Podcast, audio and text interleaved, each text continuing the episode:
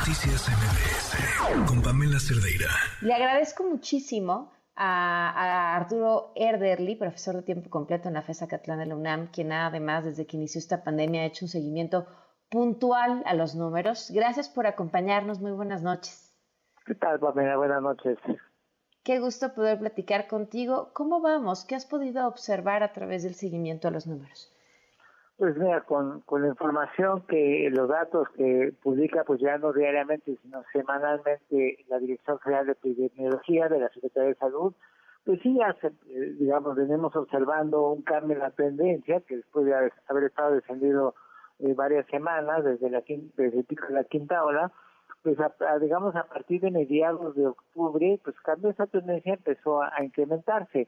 Obviamente no de forma simultánea en todo el país, no, digamos ya tiene tiempo que, que, que la epidemia no se desarrolla de forma sincronizada, sino empieza en unos estados, luego se siguen otros, pero pues fue la península de Yucatán la que primero que, que otras partes del país comenzó con mm. un claro repunte como desde la segunda, tercera semana de octubre, y de ahí poco a poco pues se ha ido extendiendo al resto del país.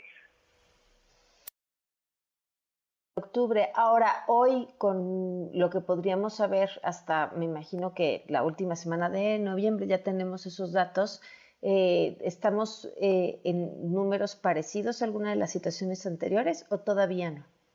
Todavía no, todavía no, digamos, el, los únicos casos que son muy preocupantes, pues sí es el caso de Yucatán, que realmente ahora es donde empezó, o sea, recuerdas que las anteriores empezaban en Quintana Roo, pero uh-huh. pero no, ahora fue su vecino Yucatán y Campeche los que empezaron, y bueno, pues su vecino Quintana Roo, pues no tardó, una semana después empezó. Digamos, son esas tres entidades las que sí presentan un, un crecimiento, digamos, muy acelerado, que sí preocupa. Uh-huh. En el resto del país, pues ya hay varias entidades que tienen, pues algún incremento, no tan preocupante, no tan acelerado todavía, ¿no? Estamos hablando de Chihuahua, Guerrero, Sonora y Tabasco. Tabasco, por cierto, que está ahí vecina con...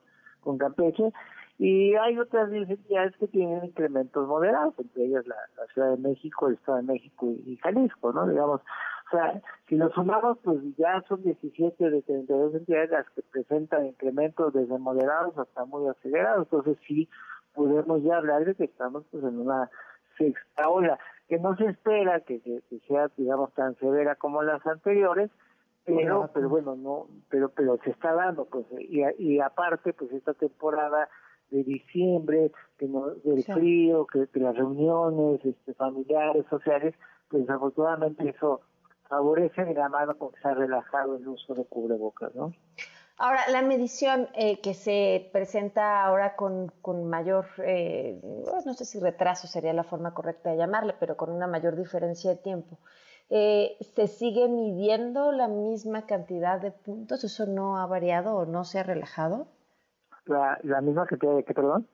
Pues no, o sea, los, los datos que tenemos para, para esta medición se obtienen de las mismas fuentes que se obtenían antes o se ha reducido el número de, ¿cómo llamarlo?, puntos o fuentes de donde se obtienen estos datos.